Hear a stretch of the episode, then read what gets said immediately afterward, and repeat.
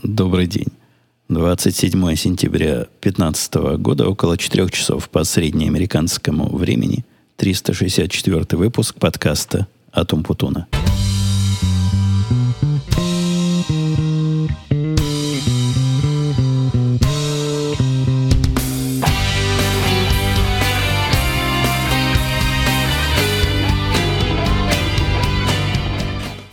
Вроде бы я более-менее отправился от страшной болезни насморка. Но не то, что насморк, а, видимо, простуда.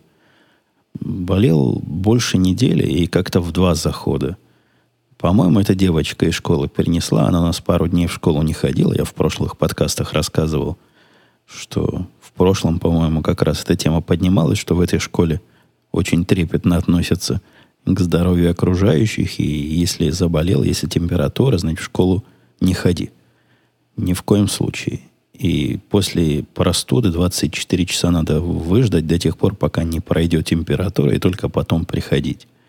Я примерно таким же правилами воспользовался и не пошел на работу. Пропустил целый четверг. И, судя по всему, правильно сделал, потому что с утра самого вроде как мне показалось, что я орел и могу, но потом со временем совсем расклеился.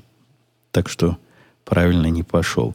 Несмотря на то, что я не пошел на работу, основное у меня была отмазка. Ну, во-первых, сам себя так себе чувствую, а во-вторых, позаражаю весь коллектив. Каким-то образом я сумел заразить часть коллектива дистанционно, потому что один из наших работничков – на следующий день после прихода в офис тоже слег. Видимо, какой-то вирус или какая-то другая зараза ходит по местам, где люди собираются. У меня ведь это началось как раз после визита к зубному врачу. Я ходил на такую зубную процедуру, которую ходишь раз в год, раз в полгода. И мне кажется, именно там я столкнулся с лишним количеством людей, которые могли эту заразу разносить. Но, тем не менее, как-то мне уже почти починилось все, хотя горло пока еще и побаливает. Но разговаривать могу как-то, но могу.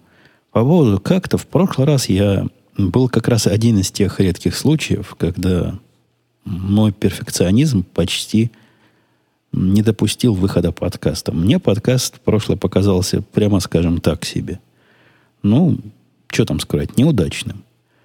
И я его переслушал, решил, что, ну, в общем, ладно, пойдет, но чего уж и ждать не мог, того, что этот подкаст признают некоторые слушатели очень душевным и проникновенным.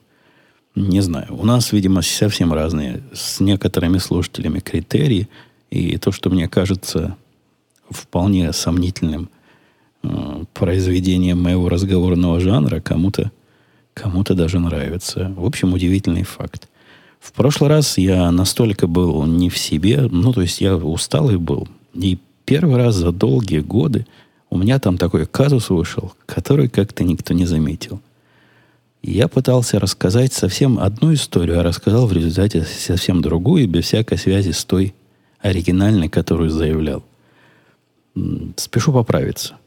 Вы знаете, как в газетах, когда чего-то не ляпнули, потом печатают опровержение. Я не опровержение, я продолжение.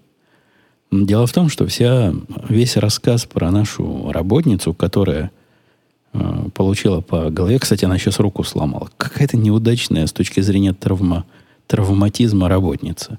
Если бы у нас на работе висели такие плакаты, там, 30 дней без происшествий, то она нам бы все эти плакаты поломала. То ей по голове дали, а то она руку сломала. В этот раз сломала руку, упала. Говорит, совсем трезвая была на свадьбе э, племянницы, по-моему, споткнулась, на руку упала так легко. И, в общем, казалось бы, ерунда, но рука болела, болела две недели, пошла к доктору. Доктор послал на рентген, оказалась трещина. Так что теперь она ходит в гипсе. Причем ей предложили сделать такой, типа современный гипс, такой съемный, ну, как мне на ногу. Делали, она отказалась. Говорит, нет, я контролировать себя не могу, не заставлю себя носить. Посему ей поставили такой совершенно олдскульный гипс, не такой крупный, как я ожидал. У нее, видимо, сломалась косточка в районе кисти. Но вполне-вполне серьезный. Она теперь жалеет. о выборе и приговаривает, что лучше бы, лучше бы взяла себя в руки и согласилась на современный, съемный, потому что ну, чешется, вы знаете, эта штука с руки не снимается. Вообще ты во власти того, что у тебя на руку надето, и никаких выборов нету. У меня, вы помните, я же читил, я обманывал докторов, и когда мне говорили первую неделю вообще не снимать его с ноги, я на ночь таки снимал. Ну, ничего, нога заросла, кость цела. Рентген показал, процесс прошел, а она вот, значит, не может себя контролировать. Так вот, чтобы не сбиться с пути, в прошлый раз я упомянул ее совсем не в этом контексте. А в том контексте, что на работе произошла у нас любопытнейшая дискуссия по поводу медицины. И дискуссия эта как обычно у нас бывает, разделилась на, на правых и левых, и на разные подходы. И тут случилось удивление. Все и правые, и левые, кроме меня, в один голос утверждают, что медицина – это такое же общественное достояние, как воздух, не знаю, вода, еда, и должна быть у каждого. По большому счету, я с этим не спорю. Медицина – это такое свойство, которое окружающая жизнь должна тебе предоставлять, но, однако, будучи реалистом, я не понимаю их выводов. Их вывод идет к тому, что, да, медицина, которую сейчас Обама придумал, которая должна босикам дать возможность получить страховку за счет тех, кто работает, а если они не хотят наказать, не самый лучший способ реализации этой идеи общественной общедоступной медицины, но какие-то шаги надо предпринять. Я попытался понять, чего, собственно, они предлагают, какого характера система медицины. Ведь я, да как и вы, мы уже видели разные способы.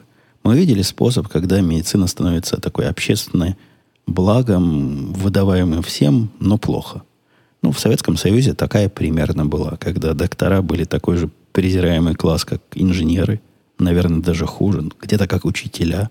То есть не люди, а а какая-то шваль, которая получает несчастные деньги и делает какую-то несчастную работу, как попало.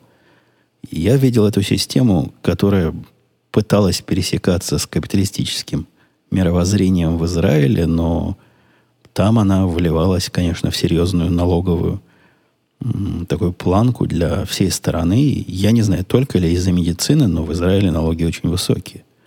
Мне кажется, в европейских странах многих тоже такая медицинская система – доступная для всех есть. И вот рядом с нами есть не, не совсем уж Европа, но Канада. В Канаде система подобная той, э, которая где-то в Израиле, наверное, хуже. При этом она реально хуже. То есть канадцы приезжают сюда, в Америку, чтобы полечиться какими-то тяжелыми заболеваниями. Я, я сам в, в Канаде не жил, сам в Канаде не лечился. Может, сейчас там уже не то. Может быть, все мои данные устарели, вы там меня поправьте в комментариях, но я знаю несколько случаев, когда знакомые знакомых приезжали сюда, чтобы полечиться даже на дорогой временной страховке. Потому что там либо в очереди долго ждать в поликлинику этого приема, либо это вообще не лечат, либо если лечат, то плохо. Ну, я, я смотрю по факту. Если сюда приезжают, чтобы полечиться из других мест, наверное, все-таки получилось не так плохо. Что касается общей доступности, тут конечно, палка, палка о трех концах. Несомненно, хотелось бы быть богатым и здоровым, ничего не платить и все получать. Но я не очень понимаю, как это технически возможно. То есть я понимаю, что это технически невозможно. И если я не буду оплачивать свою медицину и медицину разных других босиков, которые ее по каким-то причинам не оплачивают напрямую, видимо, я буду оплачивать ее на кривую. То есть вместо системы страхования, где какой-то условный, ну, конечно, весьма и весьма условный выбор у меня есть, у меня будет система, где выбора нет никакого, в которой просто с меня будут снимать налоги, а потом какая-то вышестоящая организация эти налоги будет распределять между лечебными заведениями. Мой опыт подсказывает, ну, это как раз то самое пересечение с, с советской системой, да, когда со всех забирают по многу, по многу, чтобы потом общее благо построить. Получается так себе. Центральное это управление пока не очень хорошо работает. Поэтому децентрализованная система, в том смысле, в котором она есть сейчас, хотя она, конечно, далека от идеала, хотя, конечно, глядя, глядя на цены за медицинские услуги, там иногда с ума сходишь. То есть, ну, вообще что-то странное.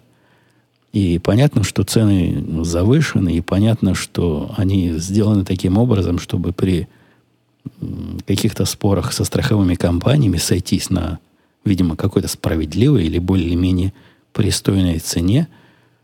Э, кстати, один из наших работников высказал интересную мысль, что в принципе экономически выгодным может быть, но он это до конца не просчитывал, купить такую страховку, которая, собственно, ничего не лечит. Ну, такую, которая на случай какой-то катастрофы. То есть, если тебе нужна серьезная операция, которая стоит миллион, и за которую самому не заплатить, вот только в этих случаях эта страховка сработает. Тут бывает такой тип страховки, они как раз недорогие, потому что, видимо, статистически считается, что не часто нужно людям э, вот такие экстремальные способы лечения. Так вот, покупаешь ты эту страховку себе, там, не знаю, 150 долларов в месяц за нее платишь, а вся регулярная медицина, обычная, оплачивается тобой. В этом способе, как сказал, это как раз наш начальник эту мысль выдвинул, есть один большой плюс. Если ты приходишь по страховке, даже которая не оплачивает эти конкретные услуги, то ту сумму, которую ты будешь платить со своего кармана сам, это была бы не та сумма, которую доктор бы тебе напрямую выкатил, а та сумма, которую они согласовали со страховой компанией. То есть ты пользуешься какими-то условно-рыночными механизмами, сбиваешь их завышенную цену до более-менее разумной, платишь ее сам, а в случае чего, значит, страховка и сработает. И у меня нет, нет никакого решения этой проблемы. Видимо, это проблема серьезная, как правильно построить медицину. Однако меня удивило общественный консенсус о том, что медицина откуда-то должна быть дана, выдана. При этом эти же самые люди, в принципе, справедливо жалуются на то, что мы слишком много платим за свои страховки. То есть они хотели бы, с одной стороны, чтобы медицина была, с другой стороны, хотели бы за это платить поменьше. Видится мне тут какой-то разрыв. То есть, если, давайте условно примем, что мы платим за медицину при помощи наших страховых взносов более-менее адекватную цену, и что нас не обманывает мировое зло – и мировая закулиса.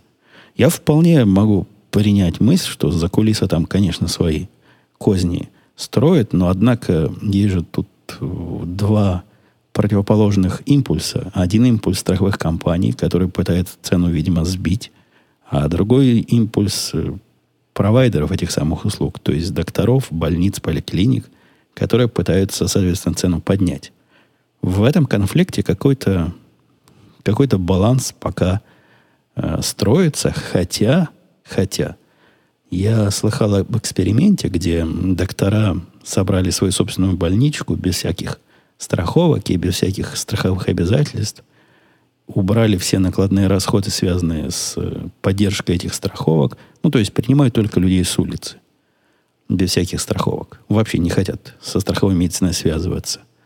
И вроде бы цена на их услуги была там от двух до пяти раз меньше, чем на обычные услуги через страховую медицину, потому что вот они могут, сохранив свой уровень, видимо, доходов необходимых, но отказавшись от излишних телодвижений, позволить себе примерно те же самые услуги, но за гораздо менее высокую цену. Это интересное такое направление, хотя если бы оно было действительно настолько так, насколько пыталась эта статья объяснить, мне казалось бы, что таких медицинских учреждений должно бы уже какое-то видимое количество проявиться.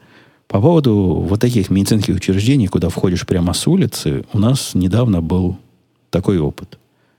Жена моя отравилась тем, что я даже не знаю, как это называется по-русски, вряд ли это крапива, это какая-то другая штука. Poison ivy, которая называется, страшное растение – дотронувшись до которого потом страдаешь неделями. Оно влияет на кожу, вызывает раздражение. Страшное дело. И я не помню, есть точно название русское вот этой штуки, но вот здесь их, их все знают под, как Poison Ivy. На вид растение не очень опасное, и оно у нас выросло на дворе, переползло от соседей. от тех соседей, которые ненормальные, которые с другой стороны забора, с дальней, и те, которые мешают нам запускать фейерверки. У них растет целый разухабистый куст прямо возле бассейна, и они, похоже, совершенно не чешутся. Ну, пусть бы у них рос, нам-то что. Но на нашу сторону из-под забора вылазит, и вот в неравной борьбе против этого отростка этого куста жена пострадала. Мы попытались записаться к нашему регулярному врачу, ну, который кожей заведует, а врач оказался, во-первых, в отпуске, а тот, который у него на замене может только через три дня принять, какая-то там сложная система – в результате решили попытаться найти клинику, в которую можно просто так войти с улицы. Не бесплатно, нет, не, не клинику для бедных, которая принимает всех подряд, а просто клинику, которую, ну, вот как поликлиника по-русски. Заходишь, там есть какой-то дежурный врач, он тебе что надо выпишет, и все. Нашли такую недалеко от нас. Оказалось, что прекрасно не работает с нашей страховкой. Обошелся визит, по-моему, в 20 или в 30 долларов. Лекарства бесплатные. Ну, почти бесплатная медицина как мечтают мои коллеги. Очень внимательный врач был, выписал все, что надо выписать, потом еще несколько раз звонил, проверял. Такое вообще удивительное внимание для врача незнакомого. То есть те врачи, которые регулярные, они, да, они обзванивают, они проверяют, а тут какой-то практически человек с улицы. И вот он переживал, он проверял, он давал разные рекомендации в процессе – и, и все это вполне, и вполне оказалось работоспособным, работоспособными рекомендациями. Все почти починилось. А у меня вам совет, дети, не, не играйте в Poison Ivy, потому что страшное дело. Мальчик мой утверждает, что он может в этом кусте буквально чуть ли не голым находиться, и ничего не будет. Уверяет, что не все э, подвержены вот этой кожной аллергии от, э, от этого куста – от этого растения. Хотя я бы на его месте проверять не стал. Жена пошла к соседке и сообщила ей, что у вас тут такое растет, вредное для здоровья, примите меры. Соседка удивилась, она даже, похоже, не знала, что, что это такое растение. То есть, что такое растение бывает, знала, но не имела никакого понятия, как оно выглядит. Вот жена ей показала, та пообещала принять меры, поблагодарила. Ну, действительно, они там голые, возле бассейна своего сидят, а рядом этот страшнейший куст растет. Готовимся мы в начале, по-моему, октября. У нас девочка идет на мероприятие, на которое, если вы видели теорию большого взрыва, обычно ходят Шелдон и компании. Это не совсем сходка любителей комиксов – но это сходка любителей сериала Supernatural. Есть такой сериал, который... Я про него рассказывал, что я целую серию вытянул, э, выдержал с девочкой посмотреть. Один из ее любимых. По-моему, самый любимый сейчас. Она от него фанатеет. И вот они устраивают в нашей Чикагской области такое мероприятие для фанатов. Мероприятие серьезное. Оно идет три дня. Можно туда записаться либо на день, либо на два, либо на три. Но мы решили компромисс на два, потому что я сказал, три дня я их туда-сюда возить не буду. Я и два дня возить не буду. А ну черти где от нас, возле аэропорта. То есть мне нужно с утра пораньше встать, а это пятница, суббота, воскресенье. Отвезти туда, потом оставить туда, там, значит, дочку и забрать вечером. Ну, четыре поездки. Раз, раз, раз, раз. Туда-сюда, туда-сюда съездить. Нашли подружку, с которой она туда пойдет, и с родителями сговорились, что один день вроде бы я повезу, другой день они повезут. Билеты тоже, прямо скажем, не дешевые. По-моему, на пару дней стоит 250 долларов билет такой базовый. А если ты хочешь себе, чтобы места были, ну, то есть, нигде сядешь, а какие-то с номерками, твои собственные, это еще дополнительных денег стоит. И если ты ходишь с героями там фотографироваться и автограф, это на месте оплачивается. А входят туда ну, разные развлекательные, развлекательные мероприятия, речи их из зала, какие-то истории. Я понятия не имею, чем на таких мероприятиях целый день занимаются. Там и караоке есть по мотивам. Ну, я это из программки узнал. По мотивам сериала. И всякое прочее. Ребенок наш ожидает в нетерпении события. Мы билеты едва-едва успели купить. То есть мы купили их уже недели три назад, и в тот момент, когда мы покупали, когда наконец у меня руки дошли, мест почти не было. То есть вот этих нердов, которые любят сериалы, этих любителей э, супер, супер, как вот Supernatural, он какое-то есть название по-русски у этого сериала. Но вы знаете, о чем я говорю. Там 12 или 13 сезонов, страшное дело, идет и идет. Э, у нас даже есть майка с Мишей Коином, по-моему, это один из героев, один из артистов, который играет одного из героев этого сериала – и, в общем, да, большая радость и большая подготовка. Билеты купили где-то не самых уже лучших местах в тот момент, когда могли. Ну, надеюсь, все и оттуда видно будет. Хотя на что там смотреть. Какую такую развлекать, развлекательную программу э, создатели этого сериала придумали. Ума не приложу, но когда девочка сходит, поспрашиваю и расскажу по результатам, что ж там было. Еще из э, новостей текущих странных, странных, вот действительно с большой буквы «С», или даже «Стр», я вдруг купил себе часы. Часы купил, поскольку часы я не ношу, понятно, что эта идея весьма экзотическая, но какие часы можно было себе купить? Правильно вы догадались, Apple Watch. Хотя на самом деле захотелось... Вы знаете, бывает, иногда проснешься утром и хочется чего-то непонятного. Я совершенно случайно в интернете прочел какую-то заметку про совсем-совсем другие часы, которые совсем другой ценовой категории, то есть гораздо более дорогие. Посмотрел, там самое дешевое с тысячи долларов начинается. Решил, что, ну, во-первых, мне часы вообще не нужны. Во-вторых, э, часы за тысячу долларов мне точно не нужны. Ну, нет во мне такого снобизма, что вот в часах за тысячу долларов надо пощеглять, и всякий уважающий себя джентльмен должен обязательно их иметь к набору с блестящими ботинками. У меня и блестящих ботинок нет. И в галстуке я на работу не хожу, а вот такие часы напялю. Но как-то, видимо, зародило это э, размышление о часах. Какое-то зерно, и оно проросло через пару дней до той степени, что пошел я в ближайший магазин Apple посмотреть на часы. Посмотреть, примерить и, если понравится, купить. Стоят они не то чтобы дорого, но, но прямо ни копейки. Самые дешевые, по-моему, долларов 400 где-то так, плюс-минус. А туда дальше под 600 идут и, и дальше на север померить их там невозможно. То есть лежат они под стеклом, и для того, чтобы даже их пощупать, необходимо звать специального человека, и этот специальный человек тебя будет обслуживать и показывать, что ты хочешь посмотреть. При этом сделано это как-то странно. Возможно, так и делается в ювелирных магазинах, я не знаю, или в магазинах, где продают относительно дорогие часы. Но я привык к тому, что все, что видишь на витрине, можно взять, потрогать, примерить, приложить. А тут нет. Лежат они за стеклом. Я подошел к распорядителю, а в Apple Store теперь новая система. Не то, что люди ходят и пристают к покупателям. Э, люди, то есть продавцы, которых там много. Нет, они скромно стоят в сторонке и ждут, пока их вызовут. Ты подходишь к распорядителю, говоришь, я интересуюсь этим этим, он по рации вызывает, и к тебе приходит специальный прикрепленный человек. И прислали ко мне девчонку, которая, по-моему, я был первый. Я был у нее первым.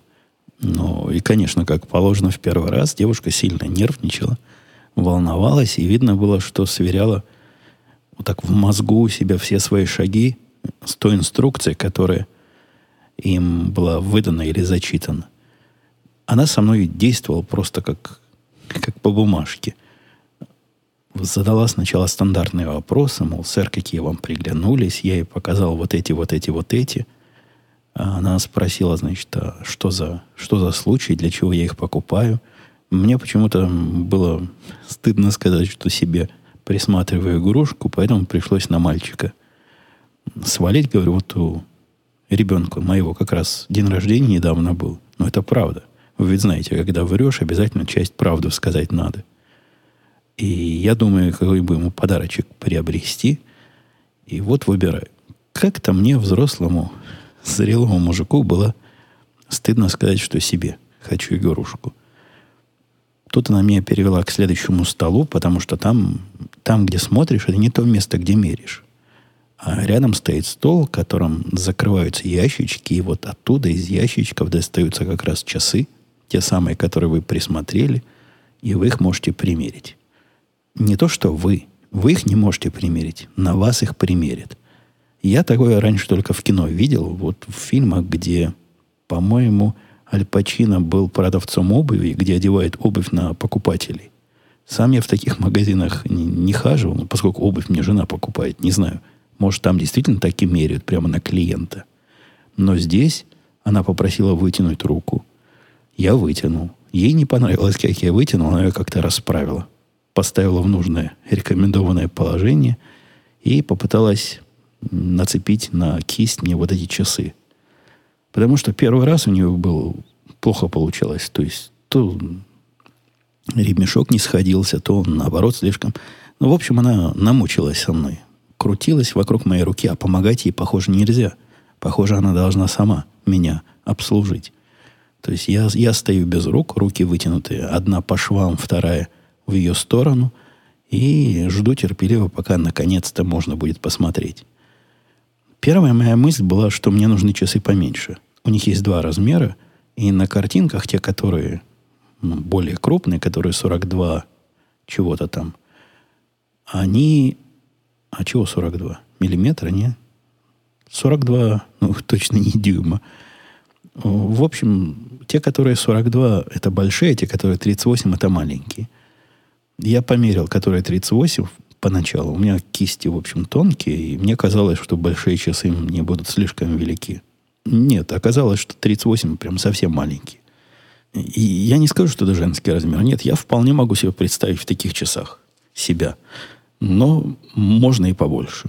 Вот те, которые обычного размера, оказались в самый раз. И на вид, на картинках мне они виделись толстоватыми и тяжеловатыми, но нет, на руке они смотрятся вполне и вполне органично, не совсем как часы, но какое-то устройство, похожее на часы. И я их тут же и приобрел. Хожу в этих часах я уже третью неделю. Каждое утро надеваю, каждый вечер ставлю на зарядку, хотя при моем использовании этих часов, то ли я их неправильно использую. Мне в прошлом подкасте Ксюша удивлялась, как это у меня их, этих часов на два дня хватает. У меня их хватает на два дня к вечеру заряд около 50%, и в принципе иногда я ночью даже их забываю снимать, но тогда, тогда да, тогда второй день до конца доходить не могу, приходится к вечеру часов 7 их ставить на зарядку 8. Так что два дня плюс-минус почти два дня э, они у меня выдерживают. Что касается впечатлений, ну, Интересная игрушка, но не более того. Штука бесполезная. Я за эти две недели так и не научился для того, чтобы узнать время смотреть на часы. Когда-то эта привычка была. Когда-то я, как все мы, носили часы. Но последние лет 10 я ношу телефоны и смотрю время на телефонах. Поэтому за две недели старую привычку смотреть на кисть руки для того, чтобы понять, который час, мне привычка пока не вернулась приятно в них... Ну, во-первых, они приятно то, что они не очень мешают. С базовым пластиковым ремешком, я не знаю, пластиковый он или какой-то виниловый, но вот с тем, который черный ремешок, у меня черные часы с черным ремешком, совершенно базовый ком- комплектик, они не мешают работать на клавиатуре, они ни за что не цепляются. Это моя была главная претензия к, при последнем опыте когда я купил себе часы, вот они мешали мне работать. И уставала рука. Просто держишь ее на весу целый день, ну или в том или ином состоянии над клавиатурой, и часы только мешали, мне хотелось их все время снять, что я и делал, пока не понял, что если я их снимаю, то зачем они мне нужны вообще, я дал их мальчику. Эти нет, эти снимать не приходится. Я к ним даже прикупил выходной металлический браслет. Он такой солидный.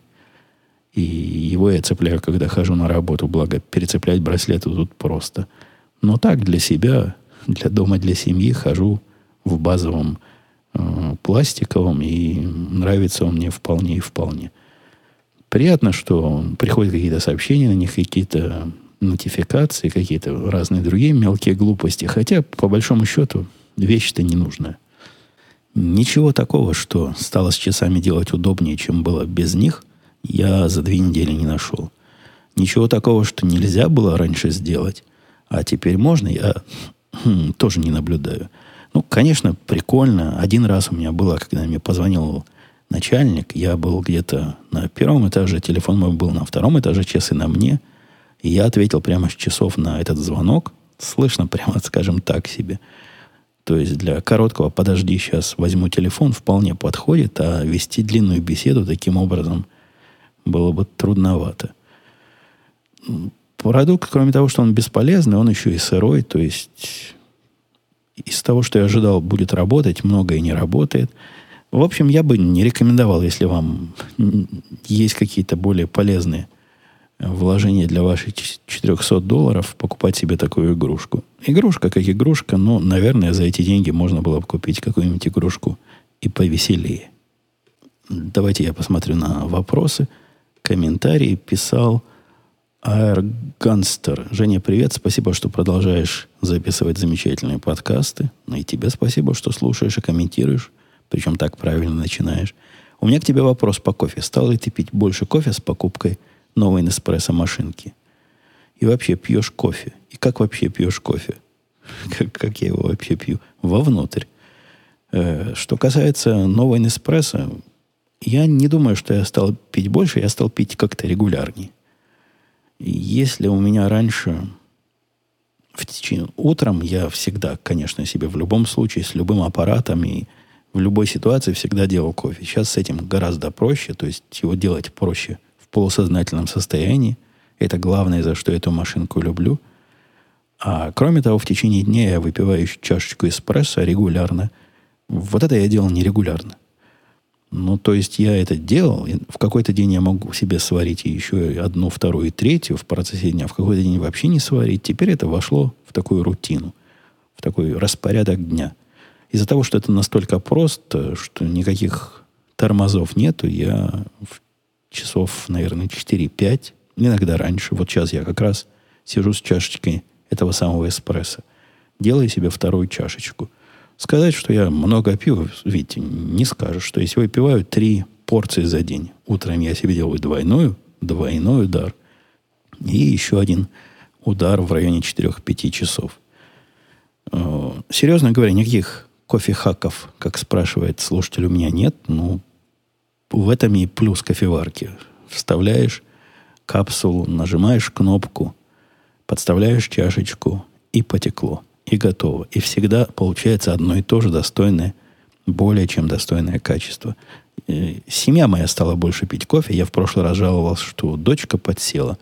В этот раз я уж решил, что методами запретов с этим бороться трудно. Буду бороться, не буду, а адаптироваться. Решил я адаптироваться к этому методам снижения кофейности этого напитка и внесения в это какого-то распорядка и контроля – Купил ей кофе разного со вкусами. Они там другого цвета, эти капсулы. И теперь я могу контролировать, сколько она пьет, потому что пьет она только такой. И, в общем, есть у нас соглашение, что утром можно ей себе сделать этого самого кофе, который раза в два, наверное, слабее, чем наш обычный. Я сам не знаю, надо ли ее заставлять пить более слабый, но ей вкус нравится. Вопрос по поводу того, вреден кофе для детей или подростков, я в прошлый раз задавал. Разные версии были. Там начиная от экзотических, что кальций из костей он вымывает, и кончая всякими психологическими. Вот, например, Виталий писал, что насколько я смог найти информацию в свое время, проблема не в кофе как в таковом, а в объемах его потребления. Предполагается, что дети не знают меры. Э, второе, Взрослый человек может, конечно, и количество регулировать, и отследить, и принять меры, если вдруг переборщит и давление прыгнет. Да и кофейная зависимость случается. По этой причине в России запретили для подростков энергетики. Ничего особо опасного у них нет, но когда каждый день и по многу, так что лучше приучить заменить количество качеством. Но не из бумажного стаканчика в тихушку, а в хорошей кофейне с профи-бариста. Ну вот вместо хорошей кофейни у нас Неспрессо-машина вместо баристы. Я, который покупает подходящие капсулы, а так, то я, в принципе, пошел по рекомендации Виталия. Э, Шмель писал. Странный вопрос какой. Ну, начинает он правильно. Спасибо за подкасты. Добрый вечер. Если в Штатах арбузы и дыни, насколько вкусные и популярны? Почему бы им не быть? Это, видимо, исходит шмель из моей жалобы о том, что крыжовник трудно найти. Ну, арбузы и дыни ну, такие же, как везде. Вот круглые арбузы, круглые дыни, дыни внутри желтые, арбузы внутри красные, все, все как у всех, даже в Америке. Как продвигалось дело с кустами крыжовника, дальше спрашивает Шмель. Неужели нет питомников поблизости, где можно купить саженцы? Ну, Шмель, видимо, пропустил. Уже давно купили. Он, у нас уже пару лет растут кусты крыжовника. И первый год урожай был э, побит, по-моему, это называется. Ну, когда какие-то вредители на него напали. Вредителями, не знаю какими. Потому что мы же не специалисты, не знаем, чего там опрыскивать надо. А в этом году просто реальный урожай был. Просто крыжовник чашками собирали. Так что вопрос крыжовника мы более-менее решили. Поездки в тир на паузе, спрашивает Шмель. Ну да, после того, как я с индейцем не работаю больше вместе, мы мало общаемся, самому туда ездить довольно скучно. Хотя, конечно, в кабинке сам стреляешь, но все равно в процессе было весело поболтать. А сам, да, сам я как-то не особо езжу. И последний под вопрос. Раньше ты регулярно рассказывал о разных делах руками. То шлифуете полы сами, то розетки поменяете, то паяете. Последние годы ушло в ноль такое из подкастов.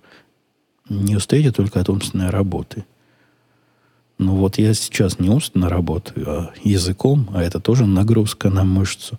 Нет, просто как-то это выпало, видимо, из поля моего обсуждения. И какие-то дела я делаю, какие-то задачи у меня лежат сейчас в очереди, там надо в ванной, жена занимается проектом переделка дочкиной ванной, а всяческая такая мужская работа на мне. Ну, то есть она красит э, и всяческие другие малярные э, оформительские работы делает, но перекрутить светильники какие-то, какие-то ручки куда-то, какие-то души куда-то перецепить зачем-то, э, это все на мне.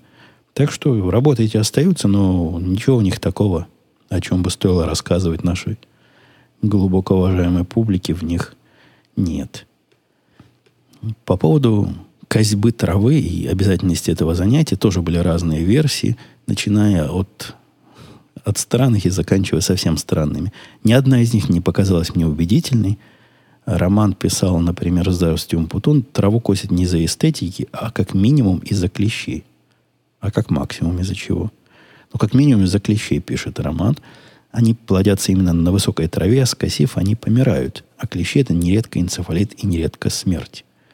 Траву косят в городе у нас повсюду, и в Вильнюсе, где я живу, и в Дублине, где я жил раньше, и в Амстердаме, где жил до Дублина. Стандартная практика.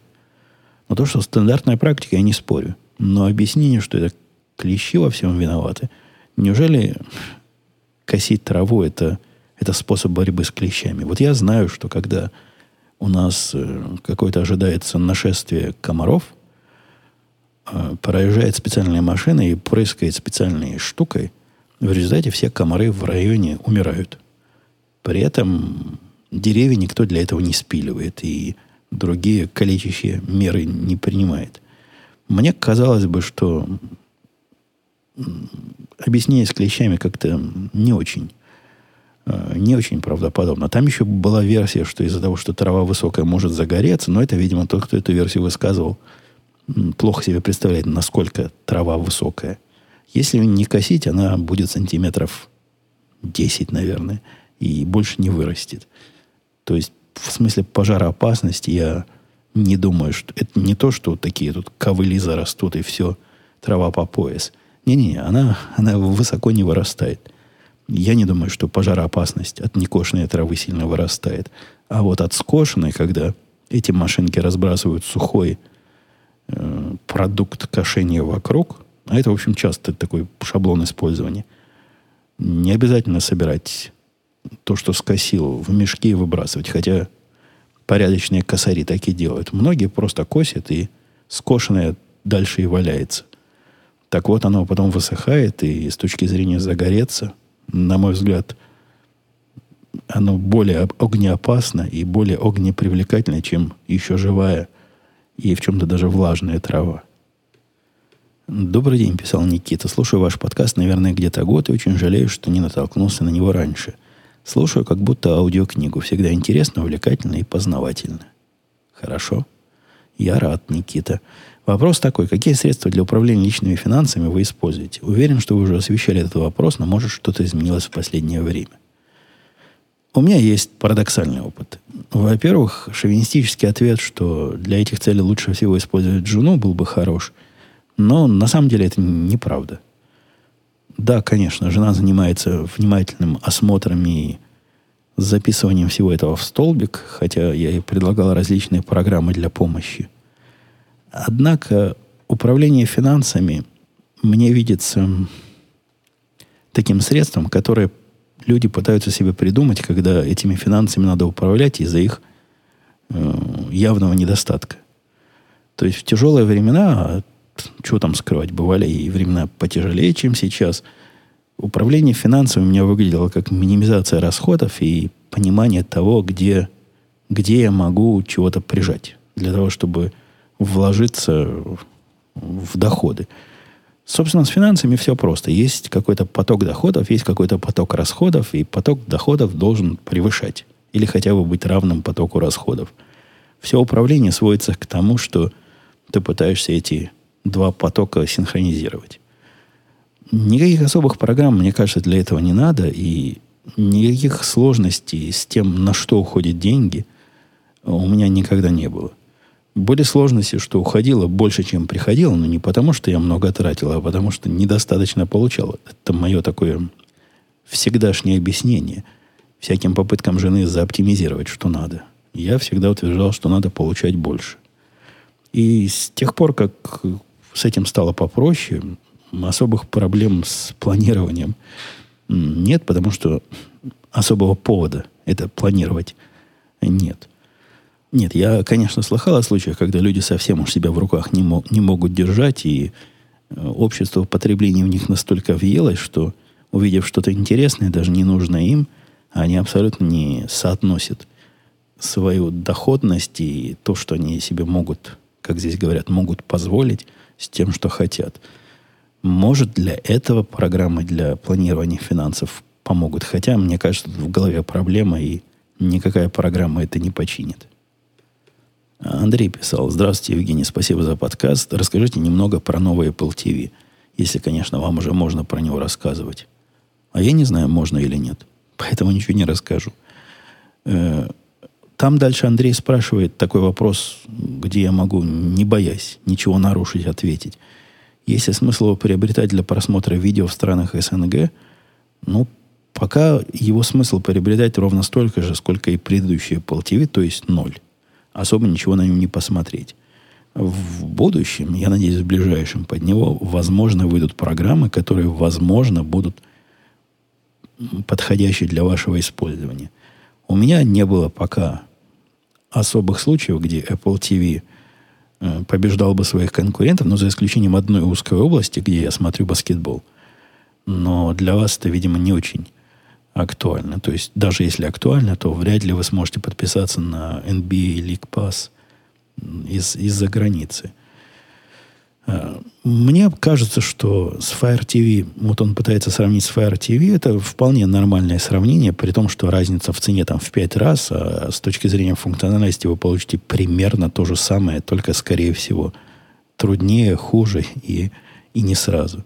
Я бы не спешил переходить на альтернативные решения только потому, что оно такое хорошее вышло. Хотя, хотя, конечно, решать вам. Я ведь тут старый прагматик и давно пытался, давно и нудно пытался устроить себе э, разные удобные способы просмотра контента на телевизоре. Понял, что после того, как выбрал нечто подходящее, лучше не суетиться, потому что если оно и так уже хорошо, ну, куда уж лучше – это раз. А во-вторых, количество телодвижений, чтобы водрузить всю мою медиа-студию на какую-то альтернативную платформу, а сейчас она именно живет на Fire TV, на одном стике Fire TV, на одном просто коробочке Fire TV. Мне не хочется все эти телодвижения повторять, да и текущий статус-кво меня устраивает более чем полностью. Э, вопрос Аликума был. Не вопрос, а комментарий. Эстетическое удовольствие писал он подкаст. Давно такого не было. Вот да, это тоже один из удивительных комментариев на подкаст, который мне казался более чем сомнительным. Но тем не менее. Коньяк на пользу. Почему коньяк на пользу? Я не, не пью во время записи этого коньяк, подкаста коньяк ни до, ни после. И вообще по воскресеньям не имею привычки пить коньяк. А как вам мартель? Спрашивает Аликум. Ну, видимо, что из новых слушателей, потому что подробное обсуждение, почему Хеннесси хороший, а все остальные мне нравятся меньше, мы уже проводили в этом подкасте, я подозреваю, не раз. Я не помню, что я говорил в прошлый раз про мартель, но, наверное, тоже, что и скажу сейчас. Мне этот коньяк кажется слишком мягким, каким-то не коньячным – почти женским напитком. И, конечно, если нет Хеннесси, я могу и мартель выпить, но между Хеннесси и мартелем я в любой день и при любой погоде выберу Хеннесси. Но вот на этой нотке для взрослых, оптимистической нотке для взрослых, я буду сегодняшний подкаст завершать. Времени, ну, вроде бы я и уложился в запланированное время. Надеюсь, возвращению своему на я, я все еще не потерял надежду вернуться на регулярные свои рельсы. Видите, сегодня заставил себя именно воскресенье. Хотя вчера было желание и возможность, но решил не сбивать самого себя с графика. А вы еще, к, к слову, оцените мой гражданский подвиг. Я до этого минут 20 тоже языком чесал. Один из слушателей пришел ко мне э, в личном порядке и попросил интервью для, то ли для диплома, то ли для какого-то проекта, в общем, для школы, для, для института. Ему поручили интервью с Умпутуном. Не то, что с, конкретно со мной, но вот с таким, как я. А где второго такого еще взять? Мы с ним долго откладывали, потому что в прошлый раз мы забились, я как раз заболел, потом он как-то не мог, и вот сегодня провели. Ничего в этом интервью. Я его, конечно, записал, потому что я все свои разговорные произведения записываю, но выкладывать его, по-моему, не стоит, потому что ничего такого умного я там не сказал. Вопросы довольно стандартные, прямые, как железная дорога, и простые, как двери, типа как вы. Как вы управляете коллективами с программистов? Или какие проблемы в общении присутствуют, как вы их решаете? Слишком вопросы такие не букварные, а учебные. И слишком общие для того, чтобы быть интересным для для какого-то широкой аудитории и широкой публики. Поэтому, видимо, я его выкладывать не буду. Ладно, все, пока. До следующей недели. Услышимся.